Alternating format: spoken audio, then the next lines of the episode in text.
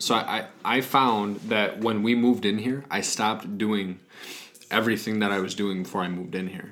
Because when I was at my house and I had all my shit boxed up, there was less. So I was focusing on the things that were more important. So I was blogging more. I was doing more web design. I was doing more reading. It's less of the exterior stuff and more of just you and what you need. Not just what I need, but like the physical, tangible things. Like I had so many of them, and I still do, but I tucked them all away so I don't have to see them, and I could like focus on them at a later date. But I noticed when I started to get stuff out of my way, it like freed up space in my head. Like I remember I was upstairs, like putting clothes away, and I had my closet open. It's serious. Like I know it might sound dumb, but I'm serious about this. I had both the closet doors open, and I just saw all the shit in there from when I think we'd maybe been here for like a month. And you're like, fuck all this. No, I wasn't like, well, I was kind of like, fuck all this, but in my head I was like, okay, I got to get all this stuff cleaned up, and then I got to go do this, and then I got to do this. And like, I wrote my planner that I was going to do, like that I was going to fuck with the website today and record a podcast. And I ended up just like leaving the house because I felt so like stressed out about all this shit. Like this to-do list that I made in my head. That was surrounding all these like physical things that had to be done. So it's like if I didn't have all these things, like it'd be a lot easier. And so now there's I was at work the other day. I wear gray every day at work, just a plain gray t-shirt every day to work. And one of the guys I work with looks across at me and he said, "I'm glad you decided to change it up today and wear gray." Like sarcastically, because I wear gray every single day. And just like being like that and like pulling my focus back, because I remember even when I was a kid and I would get ready for school in the morning, I had to rush out the door because I was so concerned about like what I was wearing. And that went all the way from like elementary all the way into high school. So being here now and not worrying about dumb shit like that, like it makes everything so much more easy, and like I have access to doing all the things that I want. So is this just because you no longer have so many things to deal with? I mean, because you like, what are we talking specifically? Like homework, you know, emails to get back to, things to do with school, your home life. I would say, just like the essential shit, you know, like what actually matters, like. When you walk into your house and you look around, and I'm not trying to like Marie Kondo you, the you know who that is, right? No. The lady from Netflix that like goes into people's houses and like cleans all their shit and like changes their whole life because like she just helps them get rid of shit. Like I'm not trying to do that. I'm just saying like what actually matters to you, and is it like stuff that if you didn't have it, you'd be like, I don't fucking need it. I think I got that very early on. Like I knew that I needed this, that, and the third, and yeah. Other than that, I got it right here, you know? And exactly. Like literally, like what? I need a phone. I was on the go. Like I was house staying, you know. I think you learn who you are when you're constantly on the go, when you're changing places, when you're in different environments. Mm-hmm. And I think I was doing that early on. And that gave me a good sense of what I needed. Not who I was, but like what I needed in life. So, you know. I could fit everything I needed in this backpack. And I could go ahead. That's like the David Goggins method right there. Is it really? You know him, right? Yeah. He, anytime he's on a podcast, he'll say that, like, he's got all the shit that he needs in his backpack. Like, so he's like, the shit in my backpack and a Subway sandwich, and I'm good to go. Like, that's what he said. And it's like... I never heard him say that, but it's true. I do the same thing. I think it's important. There's a certain level of confidence that you have with that. Not like a boisterous confidence, but... No, not at all. There's this level of security in yourself. Because you get it. Like, you understand, like what you actually need. And then if I need anything else, it's going to be in that bag. Yeah. And it's also like, what's the word? Simplistic. Like if I need anything, I can go to one place all the time. It's in that bag. Mm-hmm. But I mean, just... But yeah, in terms of just... Put it this way. So New York City and now Rochester, New York. So reverse culture shock. Not even, but it relates to what we were just talking about with, like, you basically got rid of a lot of shit. Like, in theory, when you moved here. I did that again. There's so much shit in boxes in my room right now and, like, in the attic, and I'm just like, I don't need this. And most of the stuff that I accumulate, I try and... God, I'm going to sound so, like, lifeless, but, like, we just talked about, like, I have everything in that bag, and other than, like, a PlayStation or something, you know, I kind of just try to acquire things to give myself some sort of, like, just to fill the emptiness in the room, you know? Like, things that I like, you know, like Naruto Pop Pets, you know? Like, yeah. I have that in there. And then when I move and they're in the boxes and then they don't come out of the boxes, I realize that I really don't care about that stuff. It's just filler. It's like recreational stuff that's part of your personality and who you are because it's like an interest that you have. But I'm the same way. I had a bunch of like decorations and like all that shit when I moved. And when I started unpacking everything and I was trying to just kind of cram shit places for the sake of like putting it somewhere and getting it out of a box, I was like, do I really need this? Like, what does this do for me?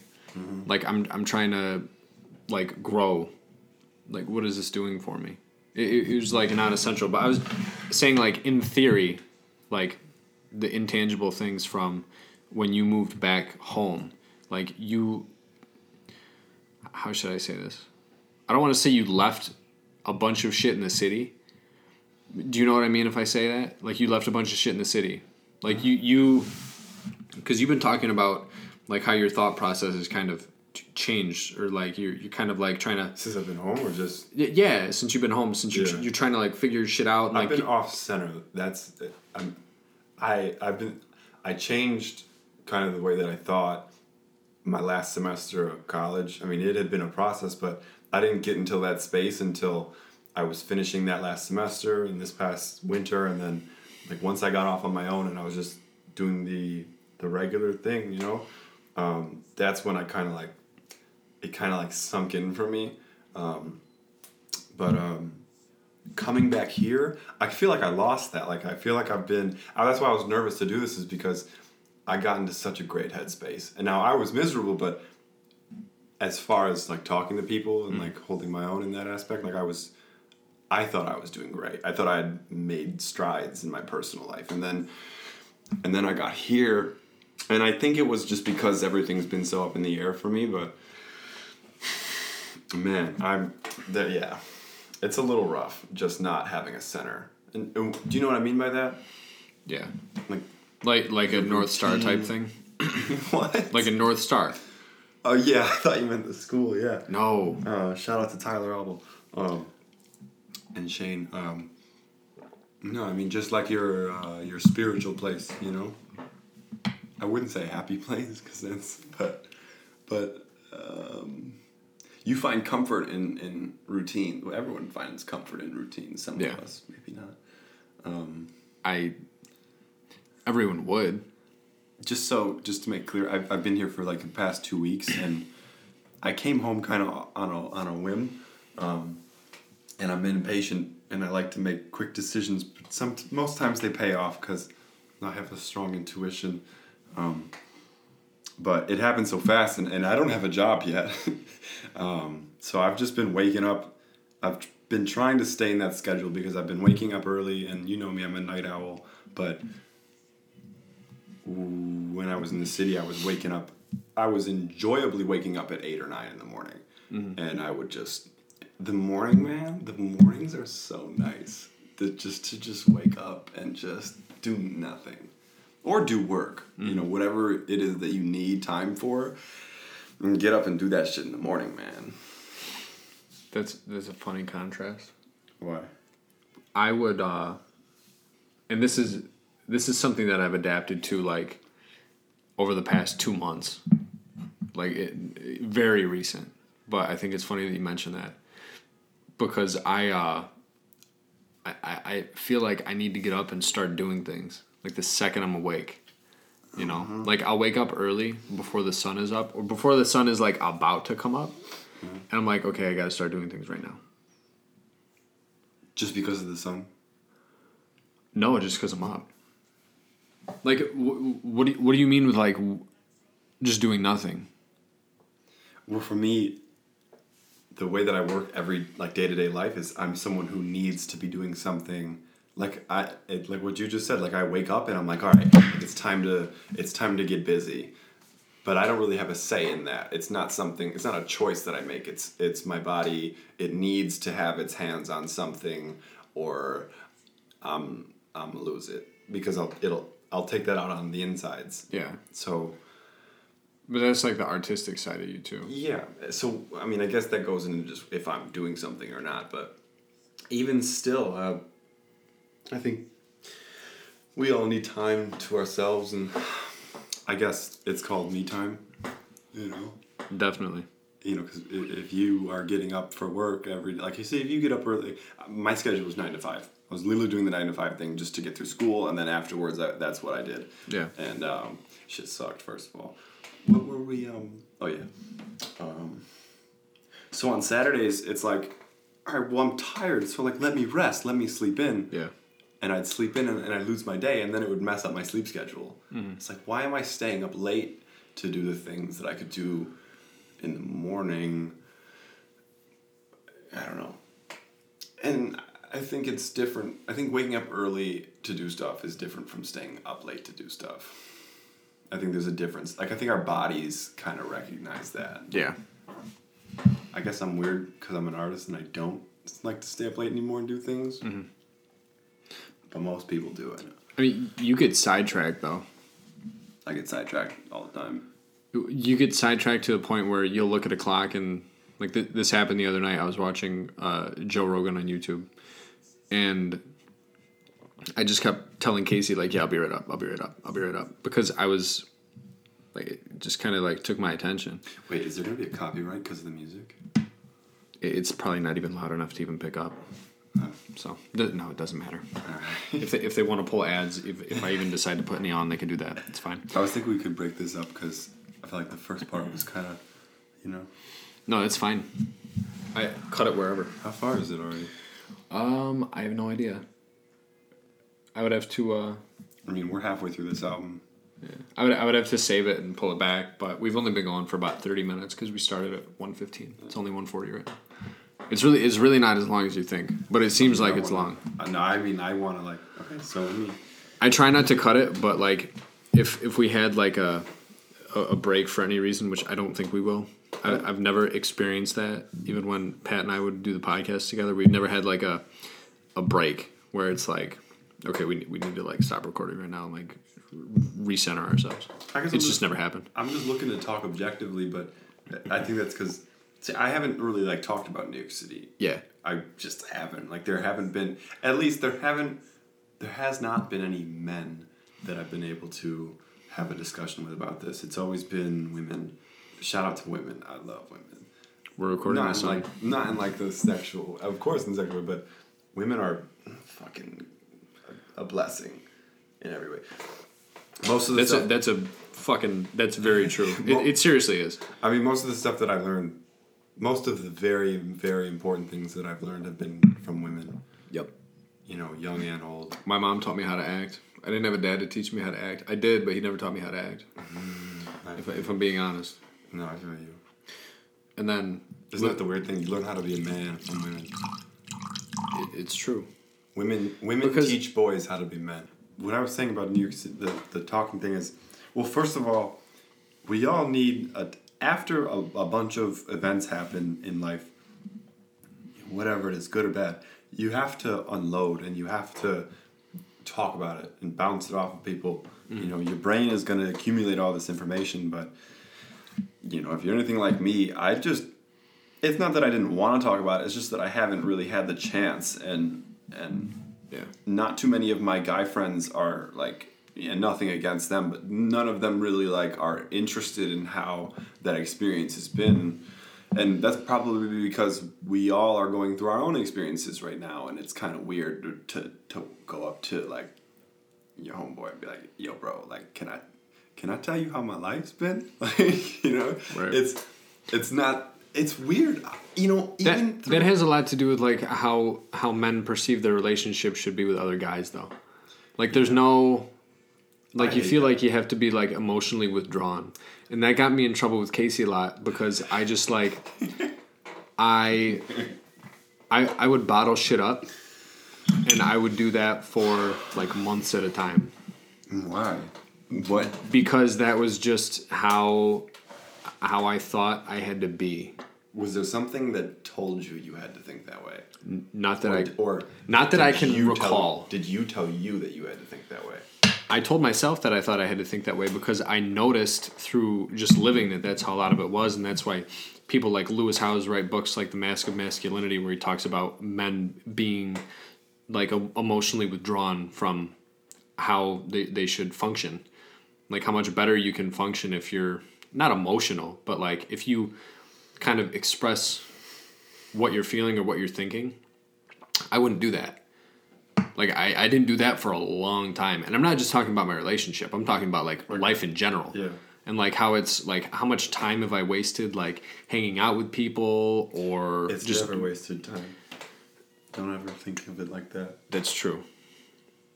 You wouldn't have gotten to this conclusion had you not spent that time in that way. Exactly. Yeah. Butterfly effect. I just don't ever like to say like I wasted time, you know. Because it went towards something. Yeah. Your time is very valuable. You get something out of everything. And that's the whole point of the podcast, too. Yeah, stick to men really quick. Because that's a lot. I mean, we don't have to go into, like, masculinity. No. We can. But pain is a difficult thing to process no matter who you are. Mm-hmm. And when you're a man... It's hard for me to speak to this because, yes, I'm a man, but I've always kind of just done my own thing no matter what. I never really cared. If I needed someone to talk to, like, the world gave me these problems. Like, if I have to deal with them, like, you at least have to listen to me. Yeah. You know, like, let me tell you about, you know. But I feel like, not to, you know... sound like this, but I just feel like nobody cares, and nobody really does care, and that's the importance of going back to the earlier topic of having those few people around. Well, because you can't have this conversation with you know, Joe from work. He's gonna be like, bro, what the hell are you talking about? I don't care. Yeah, no, I like think I have three kids. I think that's where a lot of the. I don't want to say misconception, but that's where I think people could get misguided because you see a lot of people downloading their problems onto the internet, right? That's why you're not on Twitter anymore, because you just didn't want to be exposed to all the bullshit, right? Twitter. Twitter. Twitter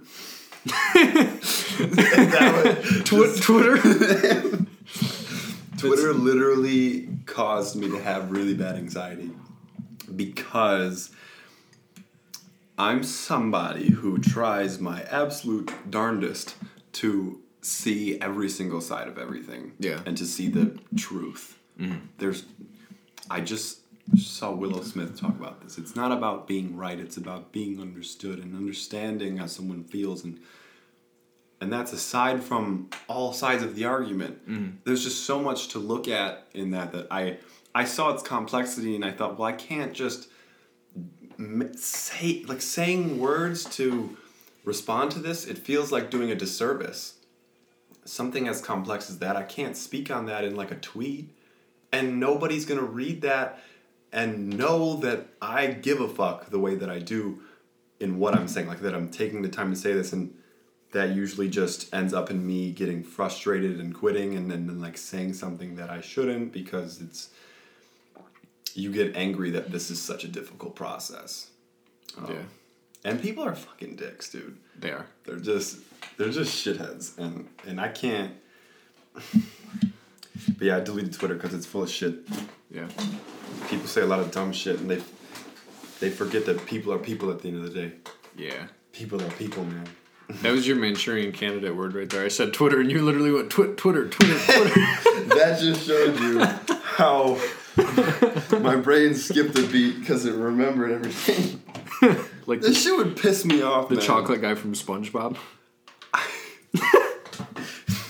I would get very upset. Yeah. Because people just say that... let's change the topic, man. I mean, you're not going to say it to my face. You're just not going to say it to me. And you're not going to say it in public. You're not going to say it to nobody in public. If you do, everyone's going to be like, yo. It's a different world. It's a completely different world. It's funny. It's just that, like, I can tell that...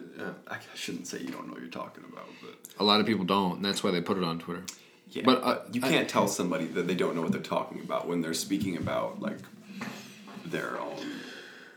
Yeah. People discount exterior perspectives because they say they don't understand. And that's why that's true, like, the perfect place to, like, push the wrong button of someone because they don't... Like, the context isn't there for anything anymore. Which is, again, like, withdrawing and figuring out what's essential. Like, does it matter if I put my opinion on the internet? Or does it matter, like, if I react to someone's opinion? Because, like, I don't have the context behind it. Like, we're very withdrawn, like, just socially. Just everyone. Like, the whole country, whole world, like, is withdrawn from, like, understanding what the context is. Like, you don't care about... Anything that surrounds anything. You just care about what you can see or like what you hear. Yeah. That was the thing, and we're not going to talk about this. No, we're not. That was the thing with the, I don't know who his name is, but those kids with the MAGA hats and then the Native American. Yeah. Like, yeah. Pat and I talked about that a while back, and while we were talking about it, we were like, this is, like, we don't have enough to go off of because it was that. There was no context. Like, I went into work, and my coworker, he's like, shout out Edwin. He's a little older than I am, and he's a bit more, I don't know. But he asked me one day in the morning what I thought about the situation, and I was like, fuck those kids. Like, they were mad disrespectful, right? Yeah. And he was like, whoa. I said, I was like, fuck them. That was uncalled for. And he was like, who? And I was like, them kids, man. And he was like, did you see all the footage? And I was like, no, but fuck them kids. And he was like... So you didn't see all the footage. And I was like, I mean, I saw a little bit. Yeah. And he was like, but did you see all of it? And I was like, man, what? What? Just say it. And he's like, just go home and watch it. And I went home and I watched it and I was like, oh, shit. I was like, that's why you got to keep your mouth shut, bro. Yeah. That's why you got to keep your mouth shut. Plus, and... He's suing the fuck out of them, too. Yeah. The media, like social media. Yeah. Yeah, he is. And he's probably going to win. It's... This, too, and this is an interesting... No one will ever... I don't think I've ever heard anyone say this with how shitty just things are in general. Is that in no situation has anyone ever acknowledged that everyone involved can be wrong. Like, it's always like a... You know, who did what? It's not like a... Maybe no one did anything. Maybe both of them did something. I'm talking life in general. Like, you see two people arguing. My side's right. No, yeah. My side's right. Maybe no one's right. Maybe exactly. Maybe you guys are both wrong. That's a good point. Yeah. I've never once, like, on TV or on social media ever heard anyone say, like, you guys are both wrong. Or maybe you're both right, but, like, in your own way. But it comes down to context. You ever been fighting with your girl and have I ever... No, I haven't. Have you ever heard someone arguing with their significant other and then, like, the friend tries to butt in and they're, like, at the same time in sync, fuck you, like, shut up? No. It's kind of like... I never mind. Not me. But, you know. We're here putting our hands on our chest like, oh, it wasn't me. Hands up, it wasn't me. No.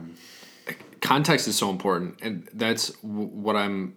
trying to do with the podcast, and anytime I blog or say anything on the internet, like I always have, there's got to be like, I need to be very... Instagram is different because if you really want to say anything, like, you have the opportunity to use video. You can on Twitter too, but it's basically, it's for tweets. Yeah. So trying to put out a legitimate point on there is very hard. Before you get into Twitter, go back to what you just said, the whole concept of... I already lost it. What? Context? Context. Oh. Using video? No, before that. Oh, with everything you need to know, you should know the context. You take time to know the context. Yeah. That was the first thing that blew my mind when I was younger in high school. Was sorry. No, you're fine. It was seeing people fight like girlfriends or friends, and or they would disown somebody because they heard they did this, and mm-hmm. and I'd be like, but did you? Bro, did you talk to him about that? Did you ask him why that happened? No, but I heard he did this, so fuck him. Yeah. Are you gonna... Did you want to ask him? Grapevine culture. What he thought of? Huh? Grapevine culture. Yeah. I heard from this person who heard from this person. It just blew my mind. It's like, you're just gonna run with that? Yeah. That's what... And it translates to news, too. The world is just a big-ass high school, man. And it's... It really is. It's sad. Could it have something to do with how we're taught in school? Yeah, I think so, because what? That's also a good point.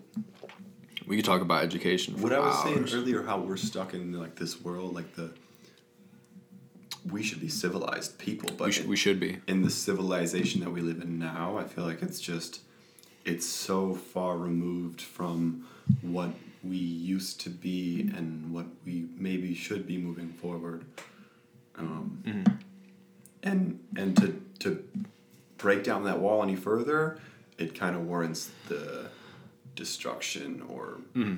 You need to be open-minded. And if anyone's confused, because I know that Shane and I are best friends, so we can get to rambling sometimes because we kind of understand where the other is coming from. And I still want to talk about women because... That's fine. But we kind of ramble sometimes just because we know where the other's at. Where was I going with this? So... Twitter. No, not Twitter. I'm just saying we're just talking about like the context of things in a general sense, like arguing with like a significant other or with a friend or with some stranger on the internet. It's like because the substance isn't there. So like within anything that is going on, if it's like some sort of conversation or you're trying to like portray give a message to like a higher up at your work or whatever, like you need to make sure that the context is there so they have a solid understanding of the situation or the communication that you're giving them. Like, right? Like if I ask somebody for advice and I say, yo, I'm going to say this to my landlord or something, like my brain just went off, but you ask them for advice. It's like yes men. You show somebody, and they go, yeah, it sounds good. And then you maybe leave out something that you said to them that might have provoked them to say this thing to you in the first place. Yeah, which is the only reason that they're okay with you sending that. You see it on TV a lot, too. It's like you're complicit in your own bias with that. That also spirals into politics and everything, yeah. You know? I think a good example of this, because I feel like everyone watches Grey's Anatomy. I don't personally watch it, but Casey watches it. Oh, and there's this one episode, twisty. And I think it was like the first actual full episode I ever watched with her. A lot of that show, and a lot of TV shows in general, this is just the example I'm thinking of. And I don't know what their names are, but one of the guys was in this other girl's apartment, and she was really drunk and like stumbly and everything, so he was trying to get her into bed, like in a friendly, like, I need to take care of you way because you're drunk, in that sense. And her boyfriend came home while she was falling, and he fell on top of her and he beat the hell out of him. I remember him. Oh yeah, he was. You remember that? He's one of my favorite characters. But he walks in and he sees that, so like, what are you gonna think? Yeah. Like, in terms of context. In terms of context. Like, and I was yelling at the TV because I was like, in the split few seconds that you were standing there staring at him, like, I hate the oh, it's not what you think, or oh, no, wait, just like, let me explain. Happened. Like, don't say, let me explain. Just fucking say it. Don't say, let me explain. You need to say, we fell, she's drunk. And then, like, you know, the reaction is up to him. Yeah. Like, take that as you will. Walk in the door, bro. I'm not trying to fuck her. I'm putting her. I don't want nothing to do with this. You gotta get rid of the discipline. Let me explain. Because let me explain. Honestly, if I walked into a room and saw someone doing something suspect, and they said, "Oh, no, it's not what you think," or "Let me explain," like, I'm going to assume that what you're doing is wrong. Exactly. And that's why your initial reaction is, oh, it's not what you think. I can explain why I'm wrong. It's like, no, just tell me what's happening. Just get into it. I'm saying that's what their thought process is, oh, I'll explain. You'll explain what? Why this looks like I'm... But... Guilt's funny, bro. I think it's just people, in terms of... I forget his name. It was so long since I watched the show. I couldn't remember. I'm going to find his name. Hold on. I couldn't remember. We should do this with more pauses in between. Cause no. If we had video, it would be better. Yeah, which is something that I really want to do. Something I should look into. Alex Karev. Yeah, I like him a lot. He seems like a shout out to Christina Yang, Meredith Grey, Dark and Twisty Squad. Miranda Bailey is probably... Oh my God. I missed this show. I'm going to have to start watching. Close his laptop. I was about to. Jesse Williams. Look at all these guys, man. You wanted to talk about... You know what makes me mad about that show, though? How every dude in that show has perfect stubble. Oh, yeah. I say Derrick, that to Casey all the time. Like, even if it's like a new character that comes on the show, I'm like, is that like... When you audition for the part, do they look at you and you're like, you don't have stubble, get the fuck out?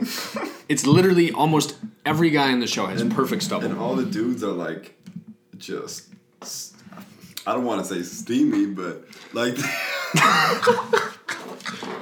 that's how they are, though. I'm gonna get a beer.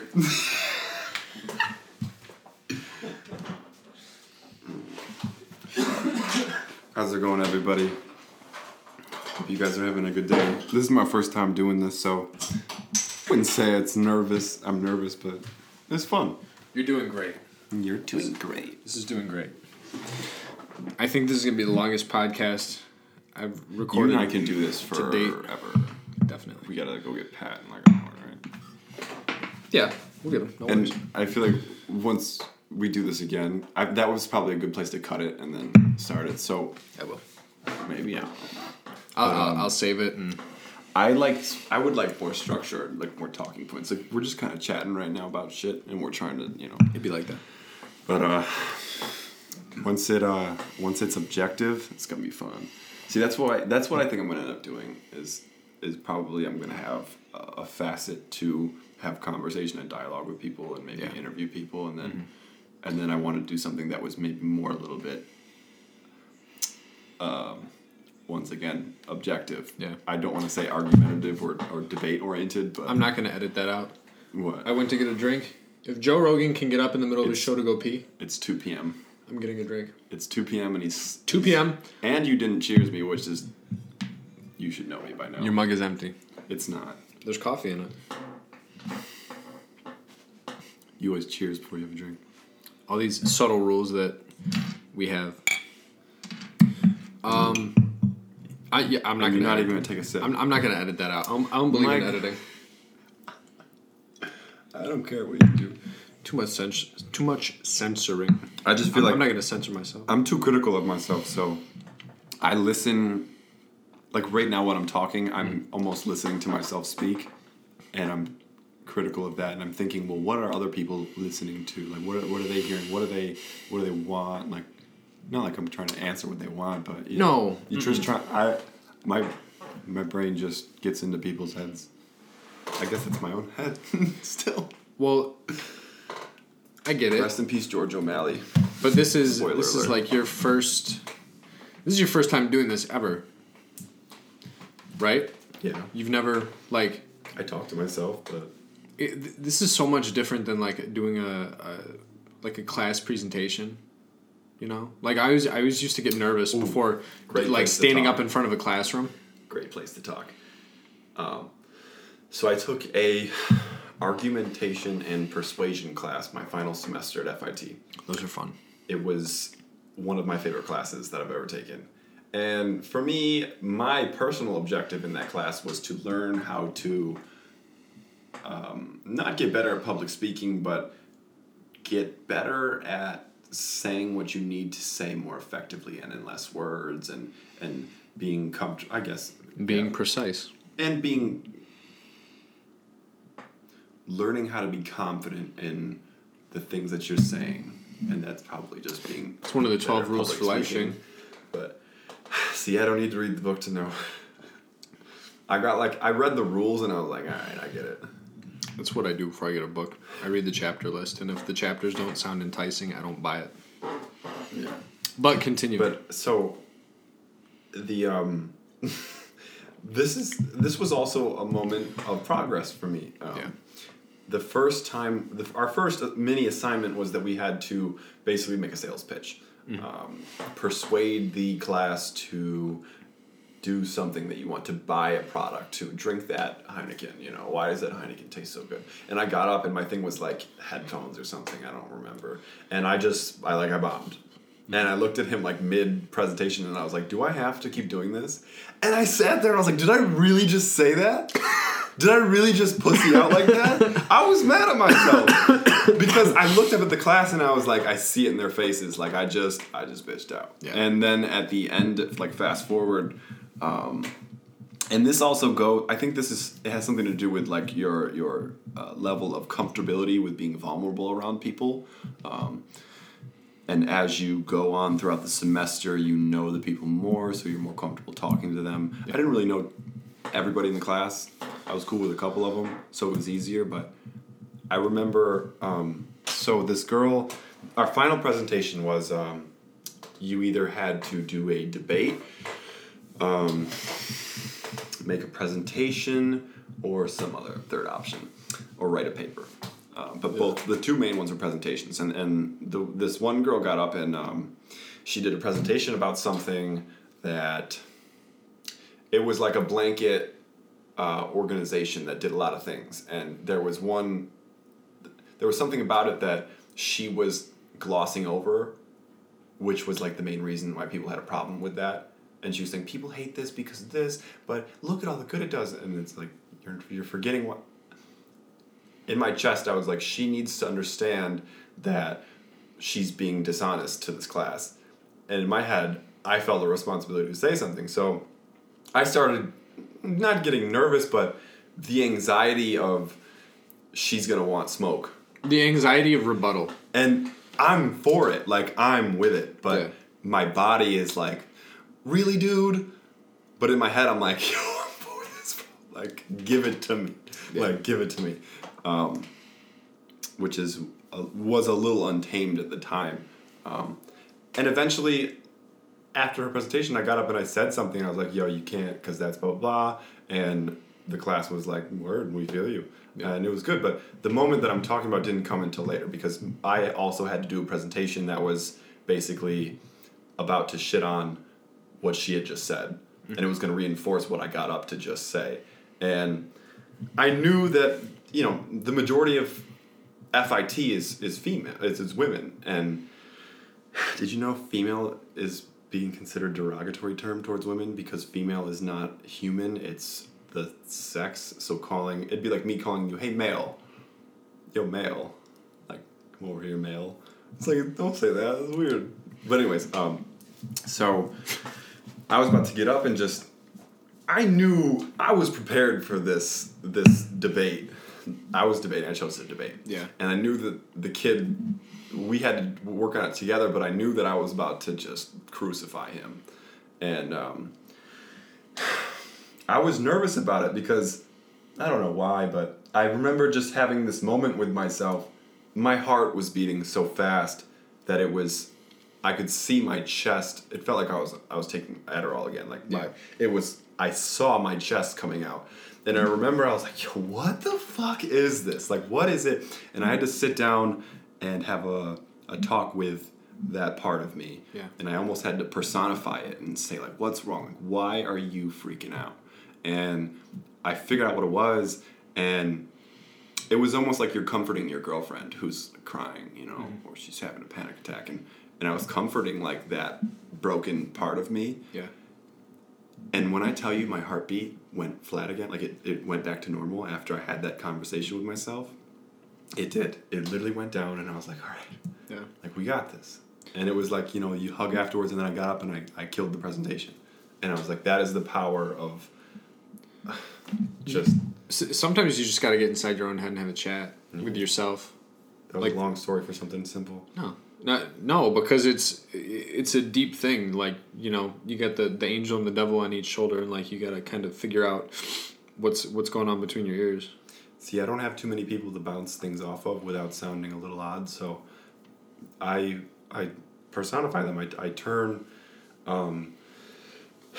those strong parts of me into people, and I kind of talk to them, I guess. Mm-hmm. Which sounds weird, but it makes me understand myself so much better, and I have a relationship with myself. Yeah. Because even if you're not someone who will do that and turn your voices into people and do the strange shit that I do, even if you're not like that, life is kind of like this strange journey with the body that you inhabit. And the body, I don't want to say it has a personality of itself, but it has its own lingo, I guess. And it has its own needs and wants, and it has its own voice that comes out in those actions. And mm-hmm. and you're just kind of existing with it along the way, because you recognize at a certain point that you're separate from that entity. Yeah. And some people, I don't think they ever understand that. Not at all. And that's where the spiritual awakening divide comes, you know? Yeah. They don't see anything outside of their conditioning. Yeah, well, we used to talk about this a lot, like the gray area of things. Like when people say, you know, you look at everything so black and white, like it's either this or that. But then you opened me up to that, like the whole gray area, read between the lines kind of thing. Mm-hmm. Because it's not what they're saying; it's what they're doing. That's different. But. Or it's behind. It's what is it behind what they're saying. Yeah. Like that's the whole thing. Like when people say, why do you care? Like, why are you, if I'm talking to somebody about something and they say, why do you care? Like, why do you give a fuck so much? Like, just, you know, like, leave me alone. Mm-hmm. It's like, why don't you look at why I'm saying this and what? Yeah. That's a different, I don't know. Oh, not really. People, and I do the same thing too. It's like, leave me alone. Like, why are you trying to help me? It's like, they're trying to give you love. And yeah. be there for you, and you're not realizing that you're pushing them away, and that's what's making them come closer to you. I think that communication and conversation is so simple, and that's why it's so difficult to... It should be simple, but it's not. No. It is simple in reality, but in theory, when it comes down to everything like body language and, again, context and, you know, what someone's background is or the things that they've experienced... It's like all these different things that are factors to just basic communication. Like something as simple as like you saying hi to a stranger in public, or like you holding a door for someone and they don't say thank you. Bro, like, I fucking hate that. Like, what is... Like, you can tell a lot about someone just from like simple shit like that. Mm-hmm. Just from like a base level, like two strangers... I was going into the bookstore earlier, and the place was locked. I didn't know that, but I was trying to hold the door for the person that was behind me. It was locked, and I kind of like turned around and gave like an awkward smile, and I got one back and like a, you know, thank you, and then like we walked away. It's like you can tell so much about someone. Like you could have easily laughed at me, you could have called me a moron, you could have done nothing and just stood there. And I think those little subtle things kind of tell you a little bit about the kind of personality someone has. But when you really get into, like, having an in-depth conversation, kind of like what we're doing now, except I would say the only difference is if the person sitting across from either of us was a complete stranger, it's very complex. Because I understand you to an extent, and you understand me to an extent, like a pretty deep, in a deep way. Because we've known each other for so long. But when it comes to someone that you don't really know that well, like I'm scared to have people on here that I haven't met in person, because it's like I'm not going to be able to understand those subtle cues that you have. Yeah. You know? It's something that's so complex. Mm-hmm. It's scary. And that's where I think, like, doing a presentation or debate, that's where all that nervousness comes from. If I say this, are they going to know what I meant? Yeah. I had to do a debate senior year, and I remember while I was doing the debate, I started to go into detail about something, and I knew what I was going to say, but I didn't want to say it that way because I didn't want to be too direct. And for some reason, like, when the debate was over with, I sat down, I was like, I knew what I was going to say. Mm-hmm. So why didn't I just say that? Like, why did I beat around the bush to try to make a point instead of just making the point? I think I speak very direct, so, like, I don't mean to, like... But I feel like you've always had a problem with just saying what you feel. Yeah. And saying what you want. Yeah. That's because of whatever, you know, but... It's a recent development over, like, the past year or so. I think this is just helping you with that. No, definitely. And you find your voice. I think that... Yeah, but like I said, you know, I'm still hesitant to have a stranger on. Even though I've been reaching out to a lot of people. Well, what is it about it that makes you so uncomfortable? Or not... Well, just not uncomfortable. Off. Just like I would want to be able to have it, and like what we're recording right now, we're here and there and kind of everywhere in between. But that's just how we flow with each other because we get each other. But if I had a stranger on, I feel like it would just be different. You know, like I want to. There's no part of me that's saying I don't want to have a new face on here. I think a different quality inside of you is going to take over. Yeah. I can only speak from my own experience. It may, but I would still want it to be genuine. Yeah, no, it is. It's just, and I was thinking about this while you were talking, not to say I wasn't listening, but I was thinking, like, I've been able to recently, like, identify different, like, modes that my brain goes into. I feel that. And I love it. I know what you're talking about already. Keep going. There's this mode I have that's, like, super vicious in its, like, essence. And it's very, like, prodding and picking. Like, I'm going to find out. I did this the other day, and I don't have a chill button. You poke. You've done it to me. I don't. I try not to do it to you because you're a precious flower. But, but some people in the world, they just... It's like, nah, man, you don't say that. But, sorry. I have this different part of me that is almost, I wouldn't say interrogative, but it's like it's almost like an interview kind of mindset. And I, that social reading and the micro, not aggressions, microaggressions, the micro, just nuances that people do, the little tiny things that just tell you everything. They're like... That's, you know, how readers, if you read and, you know, and I do this too because I love words. I'm not much of a reader. I try, but you see a sentence and there's just so much in that sentence. You just get so much from it. And that's how I am when I see someone just do something very little. I go, wow, I literally just saw your whole life. Yeah.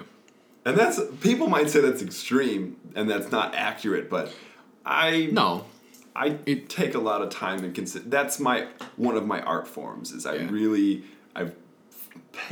put in a lot of time to get that right, and it's still not perfect, but it's like the same angle that you would look at it from when, because we had English class together in high school, and we would always read the books, and they would be, you know, there's a lot behind, like, Shakespeare or other poets or philosophers or whatever, but when you're reading something like, I don't know. This was something that we'd see a lot when we were in high school, like a meme on Twitter. Like, the sentence says, the sky is blue. And then the teacher looks at the class and is like, all right, what does it tell us about the character? And you're like, the fucking sky is blue. It doesn't tell us shit. This is different. I mean. But then toward the end of the story, like, the sky is blue again. So you're like, why is it necessary to point out that the sky is blue? Like, what is... We don't understand what happened in the beginning that's going to happen in the end. And when it comes to, like, a, you know, putting it to reality, it, like, the same thing that you just said, like, what are the things you say or write or speak? Like, what do those little things say about you? Right? Yeah. Jesus. Yeah, no, that's a big one. That's a oof. Jesus. That's part of, like, I would say being a man, but that's part of being an individual, becoming an adult is... a properly functioning human being that can communicate. Say what you mean what you say. Yeah. don't just say shit to say shit. Say it because there's a reason behind it, and you mean it. My theory about being a man is, like, once again, I hear bullseye. But I do think it's literally comes down to that, is doing things for a reason, doing things for somebody. That's more the man part, is protecting. Oh, that's a good question. Do you feel like there is a part of you that just... Do you feel like there's a part of you that is innately geared towards protecting something, that feels like it needs something to protect? Are we talking like... Casey, Bullseye, your mom? Yeah, of course, definitely. That's just like, if anything, like, nothing even needs to happen. It's just that zone that your brain is around them. Yeah. When I'm around, like, it's like when I'm around, you know, any of my exes when we were dating, I just have this, like, shell where it's like, I'm puffing my chest out and, like, making, like, a... I get it. Yeah, no, I agree. But that's... you know, of course... I'm not doing it on purpose, though. It's something that I feel within me. It's unexplainable, and who knows if it... I don't think it's something that's exclusive to just men. You know? I think... I don't know. We don't have women here. Yeah. But definitely when it comes to, you know, my dog, like, that's my child. Or when it comes to my wife or my mom, like... Of course I'm going to be protective, you know?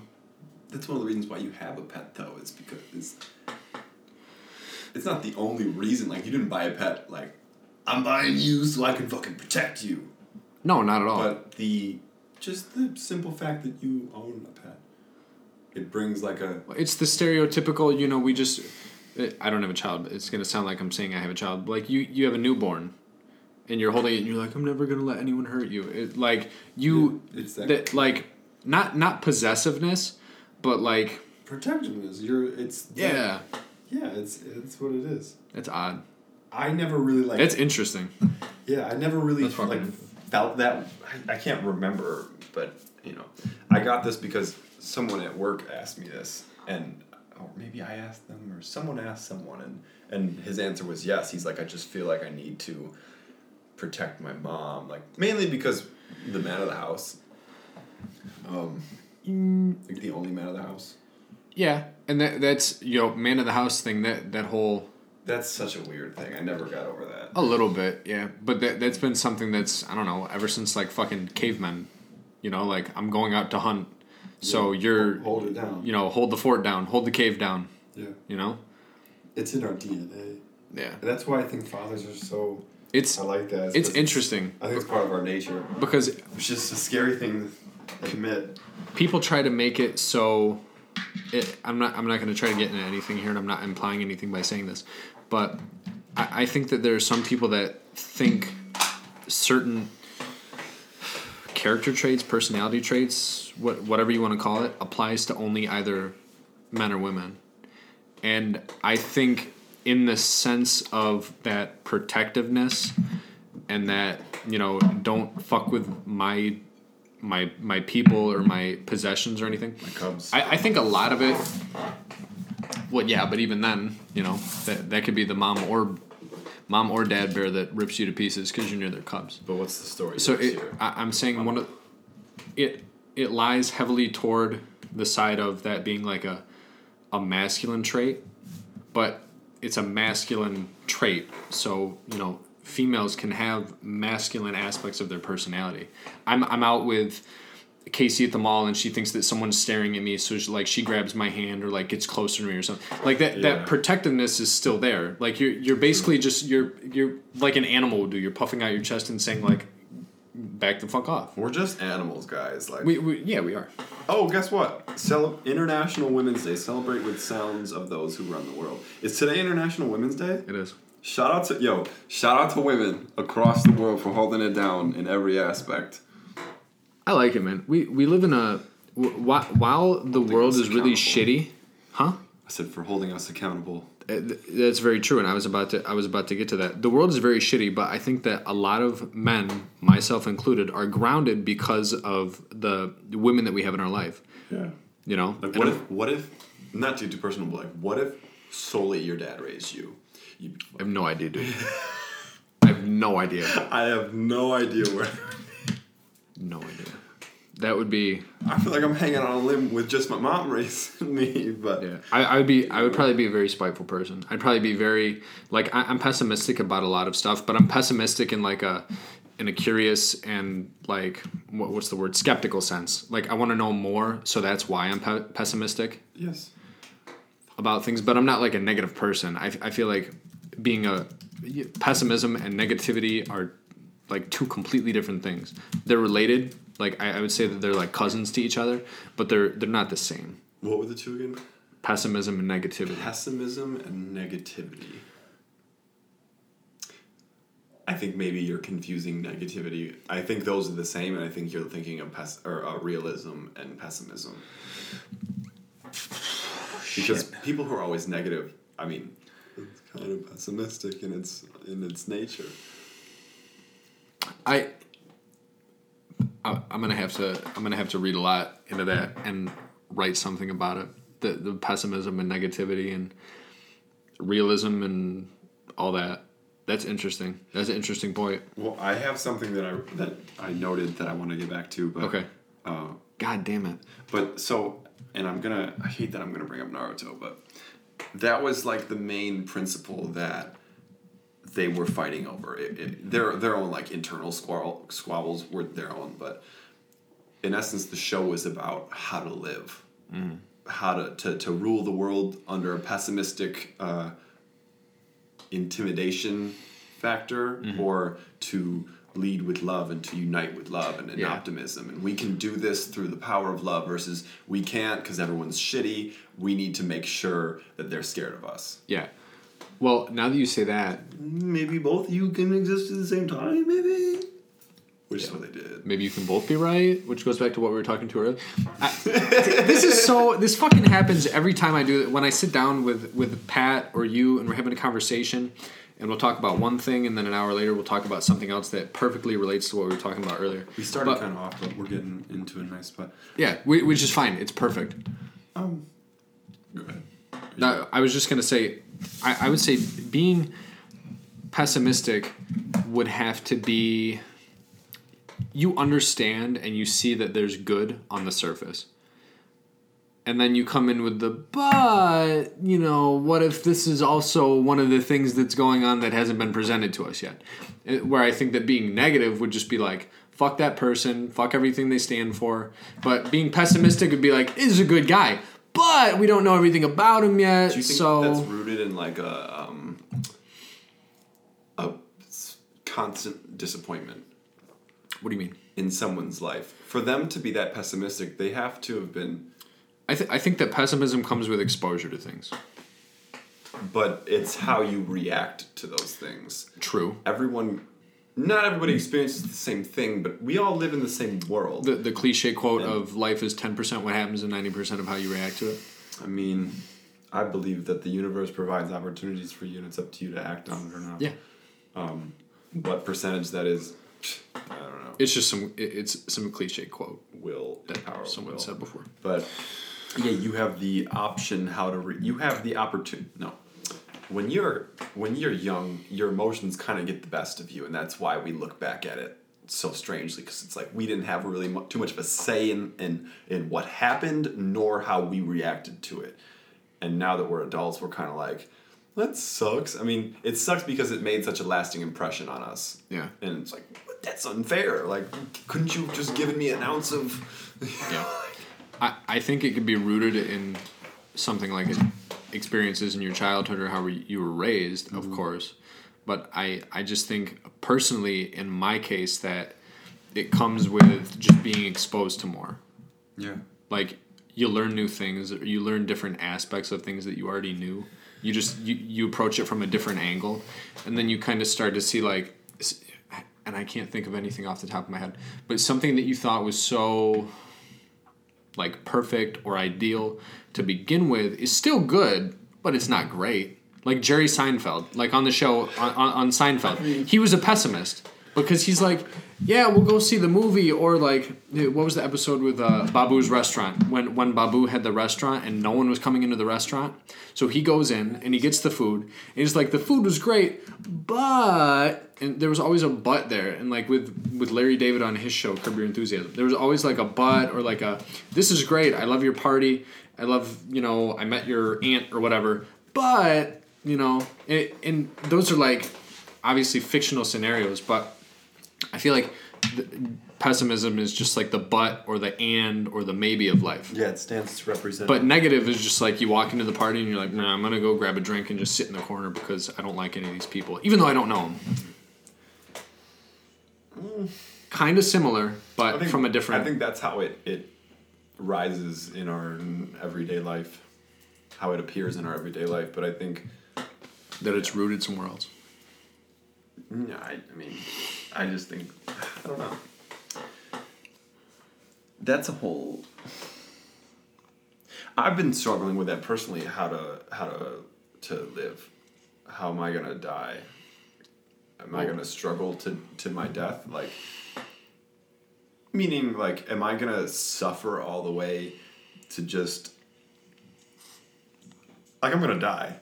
I know that sounds so cliche, but it's like the end game of this. Because for all we know, it's going to cut black. Yeah. And will... You're going to... Willow had a lasting impact on this topic in my life. Because with her... And I hate that I'm saying this a lot, because I know people might hear it. But with her, she inspired so many people, and my mom asked me this the other day because one of the ladies that she works for passed away, and she was telling me about it, and then I brought up Willow, and and she said, well, she inspired so many people, she did all this, and I don't know what it was about hearing my mom say that, but I just looked at her and I was like, yeah, but she lost, so what's that mean? Because she was telling a story that was about beating the unbeatable. And I'm still facing something that I deem to be almost unbeatable. Yeah. And for her to preach to that, it's like, I can do this too. And then it's like, maybe you cannot. Yeah. And I think that, and this is kind of odd, because I'll just kind of, I'll think about death sometimes, like not in detail, but just the fact that, like, you know, I'm sitting watching a show with Casey, and then, you know, I fast forward how many decades into the future, and I'm like, I'm going to be dead. Like, I'm not going to be here, and I'm not going to be able to do any of these things that I'm doing right now. But a lot of people find like a beauty in that, because then that's like, you make the most. I can do whatever I want while I'm here, and it won't matter. Make the most while you can of life and the things that you're given. And I think that's what like the appreciative factor of life comes from a lot of people, because they're like, I don't want to say one shot, but like, I have one life and I'm going to make it the best that I can. So like, that's why it's like a very like beautiful idea to a lot of people is death, because they're like, you know, I'm going to make this the best that I can. Fuck. Because fuck, I might only get one chance to do it. Yeah, I mean, I've heard a lot of people, I feel like celebrities that are just always so busy. Jesse Itzler talked about it on, God, what was it? I think it was Joe Rogan's podcast. And he was saying that he spent, I think, a week or two at a Buddhist, in a Buddhist community. And he started to look at things from like a different angle. Like, my parents are, I think he said something like, my parents are 80 or 82 or whatever. And he sees them every 2 years or something like that. And he's like, so in 10 years, roughly, like, my parents might not be around. So I'm only going to see them 5 more times. Mm. So he started to look, that's how he started to look at it. He was like, I'm only going to see them 5 more times. So each time that I see them, I know that it's not, you know, I got 10 years to do all this stuff. I have 5 opportunities to do this, so I'm going to make it the best that I can. And then it's going to be more beautiful to you, because you're understanding that there's kind of a limit to things, like, as we get older. is, you know, I got this one opportunity, and then when that's done and you're on the plane ride home, you're like, I only got four more chances. So I'm gonna make each opportunity the best that I can. You know what I think about a lot? I think about the last thing that I say to people just before I leave them. Yeah. And I don't know, and it's always rooted in the fact that they might die, I might die. Mm-hmm. How did I leave that relationship? Was I being a dick? Like, if I leave the house mad at my mom, or like I slip up and I say something that I look at as like kind of rude, I'm like, fuck, dude, like what if you get hit by a car? Or what if she slips and falls and cracks her head open? Mm-hmm. And her last thought about you, the last thing that you said to her was like some dumb shit. I would be ripped apart even more. Like So, and that's why I make sure I dap up my friends before I leave. Because it's just that thing. It's like, I'm not going to leave without saying goodbye to you. Yeah. Not that I believe in goodbyes, but, you know, always don't ever leave the table mad. Don't ever leave the house mad. I mean, if you got to air out, I mean, it's one thing. I mean, if you ask me personally, I'll say that I think everybody should learn how to discipline their emotions and all that mumbo and solve it in the moment. Get so good at talking about yourself and understanding others that you have the capacity to be like, all right, well, what just happened? Can we separate ourselves from that madness and talk about it and maybe see our way out of this before we even have to go anywhere, you know? Mm-hmm. Like, that's forever. That's one of the things that lasts forever is if you and your husband get into an argument and he storms out and he, like, gets hit by a car and he never gets to come over and hear your apology, or you never get to apologize to her. It's like, oh, that's very, yeah. Oh, and, it's like, you cannot fix that. Yeah. Oh. So it's like every opportunity that you have is you're given a choice to make things perfect, which I think is very contradictory, which is something that's abundant in everyone's life, is contradiction, like self-contradicting, because I was talking about how I'm a pessimist, but now I'm also going to say that I try to make every situation that I'm in as best as I can, despite being pessimistic a lot about mostly well, then maybe that doesn't everything. Make you a pessimist. Maybe that actually makes you an optimist by action. Yeah. Yeah. But again, the thing about optimists is they know that maybe something's messed up, but they're going to do the best thing in their power to make sure that it comes out the opposite. Where optimism can kind of be worse at times. Like say, okay, so imagine the movie 300. Mm-hmm. You know how they all die at the end and they carry Leonidas back on his shield. They're like, yeah, fucking everyone dies. 300 came out like over 10 years ago, so if you haven't seen it by now, you deserve the spoiler. They all die, pretty much. But I think, I mean, they weren't being optimistic, but Gerard Butler's character was like, we're gonna fight these fucking guys, and if we die in the process, like, yeah, fuck it. Like, he wasn't being optimistic, like, he was just kind of doing his job and like... Well, that's about having resolve in life. Yeah, exactly, it's about being ready to give it up at any moment, because you know what you're giving it up for. Yeah, but...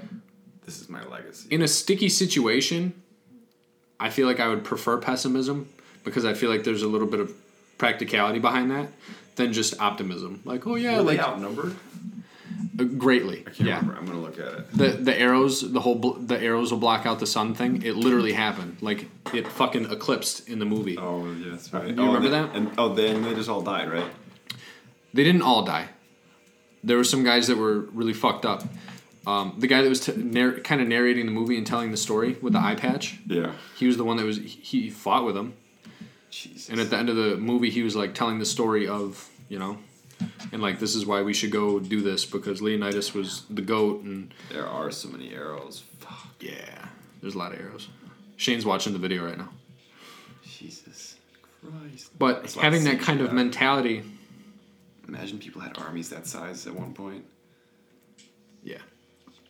See, that's the thing to me is like, what if you're that guy in that front row when those two like hordes of factions are literally about to crash into each other like waves? Like, Yeah. If you're in the front and like this fucker's impact coming at you, from that. If that's coming at you, and you're even if you're in battle mode, like yeah, you're probably going to die. You're either gonna die from being speared, or you're gonna die from being just fucking smushed between. It's like that's the equivalent of Black Friday shoppers that stand at the door waiting for them to open, and they get trampled. Absolutely never. That's the thing. And that's, you know, what they're doing is they're being optimistic that they're going to be the first through the door and that they're going to get all the shit that they want. That's where my ass is going to sit home, or I'm just going to passively stand in the back and be like, if it's not here, I'll order it in 2 weeks when the fucking Cyber Monday sale goes up. Because no one's going to trample me while I'm on the internet adding things to my shopping cart. Something that... There's time for everything. Mm-hmm. There's a time to be pessimistic and optimistic and pissed off and happy. And that's why I think that being... realistic or having realism in your life is the best way to go. Yeah. That shit stings for some people, though. Yeah, because some people don't know how to... accept reality. Yeah, that's one of the big issues, I think, that's happening in our world. New political environment. There's a lot of people who don't know how to just accept it and... That's not accept it. That's a weird thing to say. Yeah, not accept it. Not accept the situation that's going on. Accept reality, and accept things that don't agree with them. No, let's do this. Ready? Accepting yourself for who you are and your place in the world. Yeah, and being like confident in that, I guess. Yeah, I don't know. Everyone, like, don't get me wrong. There are people who are just confident as fuck. You know, like they're just. Whatever, you name it. They're beautiful. They have a wonderful talents. They talk really nice. They got cute eyes. Whatever. You ever see someone on Instagram and you're like, fuck them. They know that they look good. Fuck them. Like, they posted this picture knowing that people were going to like it because they know that they look good. I say fuck them because... because you want that level of confidence. No. Not cockiness, it's more but confidence. I see, in my head, I bring them down. I'm like, yeah, but you don't know shit about nothing. Like... This is it for you. They also like could. You're getting a lot of likes that's feeding your ego, and that's it. No, I agree. And I almost kind of like marvel in the fact that they're so warped by this addictive system, and then you meet them and you're like, oh, that's it. It's like you're not shit, bro. Like, but something that I wanted, because that social media is it's a wormhole. We were talking about. I forgot what we're talking about, but recognizing yourself in everyone. That's something that I had to understand when I first started gearing myself towards understanding people, was seeing that, you know, I'm really not that different from these people, and they're not that different from me. We might be byproducts of something different, drastically different. But at the root of it all, we all function the same way. Like, we all have a brain. Mm-hmm. Our brains are different, but the brain does the same thing. And it has a lot of similar... I'm not a neuroscientist, but, you know, it I know that were you to have been in a similar circumstance, that you'd probably be just like me. Or maybe I would be just like you. Mm-hmm. And that's kind of humbling. That's the most humbling thing in my life at this point is realizing that I could have been just like you. The guy that the rich kid that I make fun of in my head for not having any perspective on life because he had it easy or whatever. Mm-hmm. I realized that would I have been that person's kid, somebody like me would have been making fun of me and I would have had no control over it. Mm-hmm. And or that's unfair. You wouldn't have even been aware of it. I wouldn't even be aware of my own. Yeah, you're right. You'd know what happens, but you wouldn't know the exacts about it. Like, I'll say. Like, try going up to somebody and being like, "I'm better than you because you don't know shit." They're gonna be like, "What did I do to you?" Yeah. It's just a little bit of resentment, but yeah, recognizing yourself and everybody, it warrants a certain type of love towards anyone. Well, I think that, and this is very rigid to talk about because there's so many different aspects that can be applied to it, But, like, people that are financially well off, like, I don't know, let's take, you could say Mark Zuckerberg, Bill Gates, they know a lot of shit. They're rich. But then you look at people like us that they live in a, you know, middle-class type neighborhood that have more money, or they live in a middle-class based type, middle-class type suburb. Fucking city. Yeah. I know. It's not... It's but the area... You're so close to Greece, though. Yeah, it's... But the people that have more, like, physically and financially, from what I've noticed, have less when it comes to relationships that they have with, like, friends, family, siblings, who, parents. The people that come from, like, lower income? No. The higher income? People that have more. But they have better relationships? No, they have worse. Oh. From what I've noticed, and obviously this doesn't apply to everyone, but from the few examples that I've seen, which again, that's why it makes it very rigid and very vague for me to say it, is I see that they have less. I'm not going to apply that perspective to everyone that financially has more, and I'm not hating on people that financially are better off, because personally, would I like to be there? Yeah. But would I like to have the perspective and the mindset that I have where I'm open to new things and I'm willing to learn, than rather just, you know, base my happiness and all the advancements that I make in my life or relationships, job, career, finances, whatever, solely on the fact that my house is bigger, my car is shinier, fuck you, and that's why, you know, like I would rather have that's why I like, you know, doing this and writing. And the first time I ever recorded this is like, I want to talk about like the process of life and how people work, is because no one ever sees that. They just see you ending up in like a big house or driving like a crispy white Range Rover like I drove by on the way to pick you up. Yeah. And they just look at you and they're like, look at that fucking guy. But like, you know, absolutely nothing about what they went through. You only saw me in my winning season. You haven't... Exactly. You never saw... You wasn't with me shooting in the gym. Right. No one ever sees that whole off-season thing. Your losing season, I call it. You know. Yeah. A lot of... the season of losing. Well, like you're losing a battle. Like a lot of the season... Things. A lot of the season is based off of the off-season. Like, that's the whole thing to the people that are in the... Look at LeBron, for example. Like, a lot of the shit that he does in the offseason applies to how his regular season is. Something that I wanted to say about what you said was, it's not my place to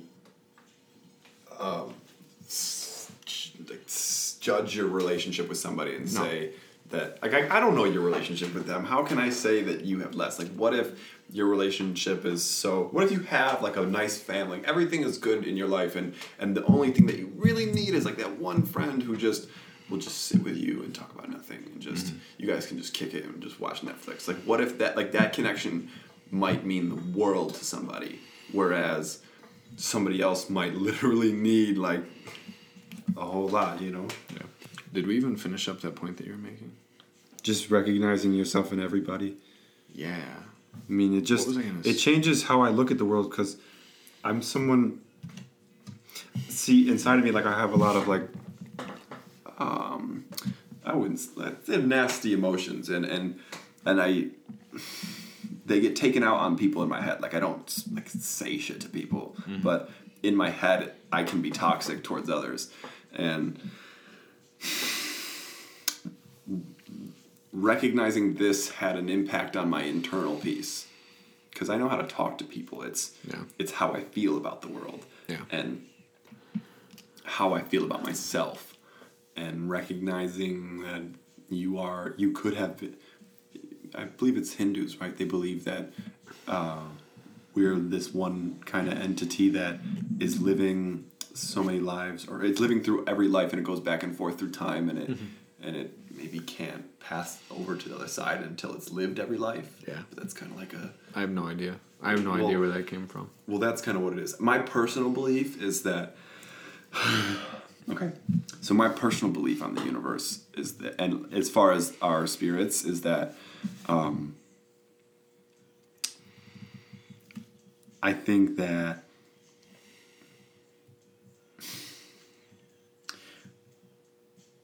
what do I think? I think that we're all kind of the same thing, and we're connected. We're all different, but we're connected through the same like vibe or energy network. This stream of consciousness that flows in and around every living thing. It's connected, and I think our subjective experiences with life are what makes us individuals. Mm-hmm. Like, I'm so weird, man. I'll talk to myself, and like I'll see a cat walk by in the middle of the night, and I'm like, that cat.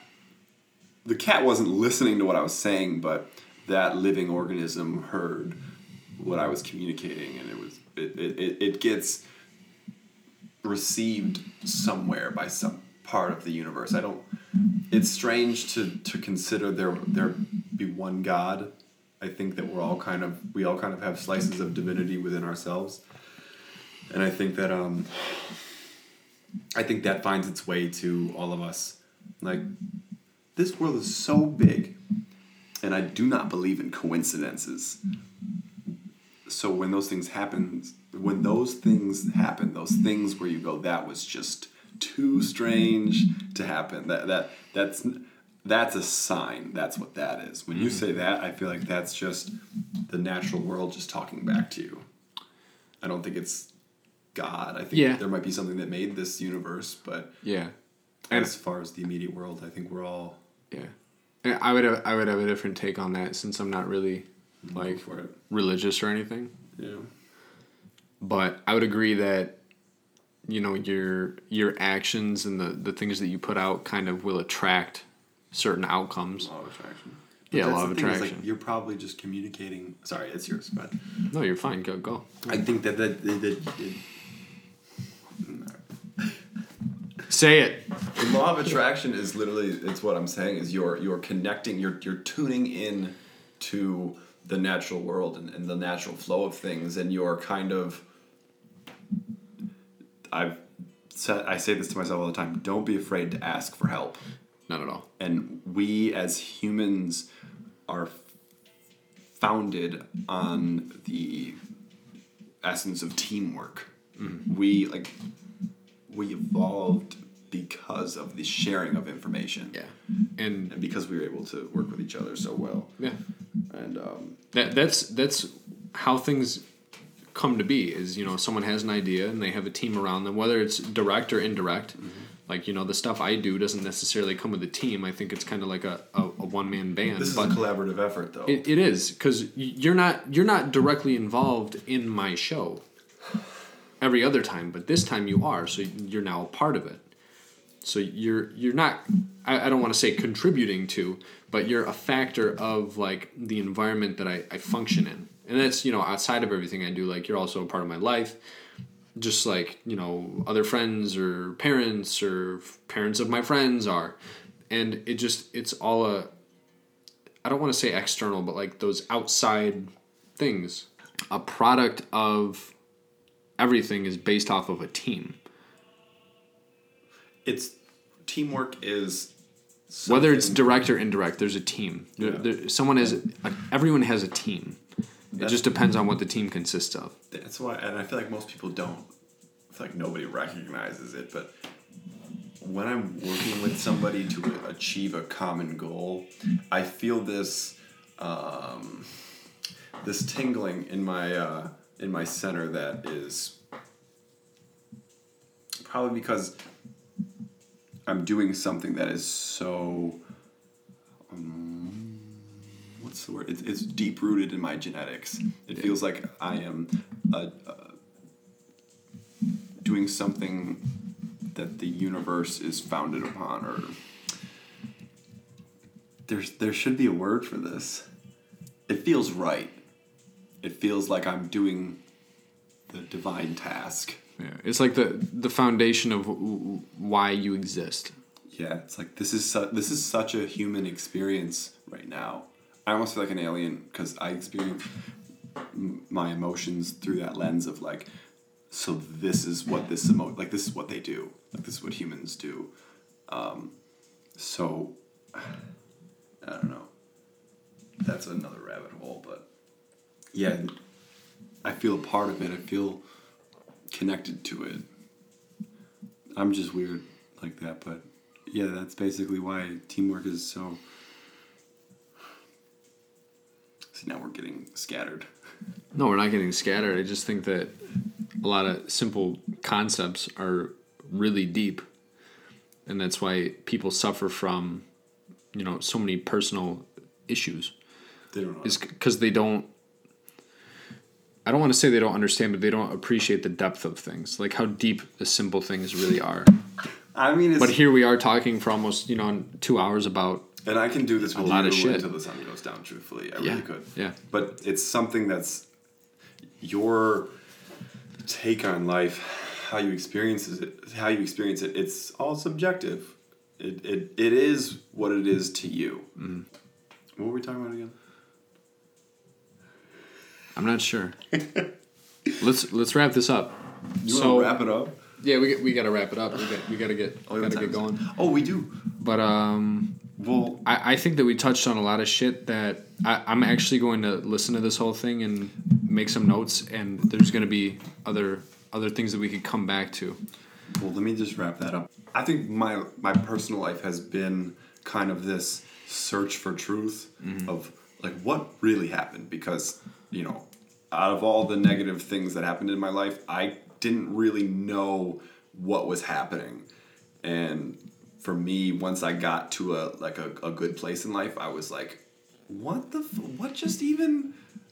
And it just kind of set this, it pivoted my direction, my mindset, where I need to see what's happening, and I need to see the truth in things. And then it eventually developed into something more, something great.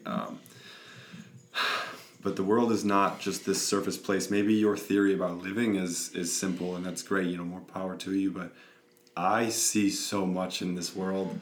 I see so much, and I can't believe that nobody else does. I really can't. It scares the fuck out of me when I see people. I see it. I can smell it off of them, bro. They just don't have a clue of what this is really like. Yeah. It's like meeting a hippie. It's like, what the fuck are you talking about, bro? What? And then if you've ever sat down with somebody and had them explain shit to you like that, yeah, you're like, whoa, dude, like I didn't know that was a thing, And then it's like meeting a conspiracy theorist, they'll just go on forever, but that's a little extreme. But yeah, there's beauty in the way the world works, and I think you'd be doing a disservice to yourself and to everybody around you to not pick up on that, and to not explore it for yourself. I think everybody should explore their own minds and the world around them. And yeah, there's no way to grow if you don't.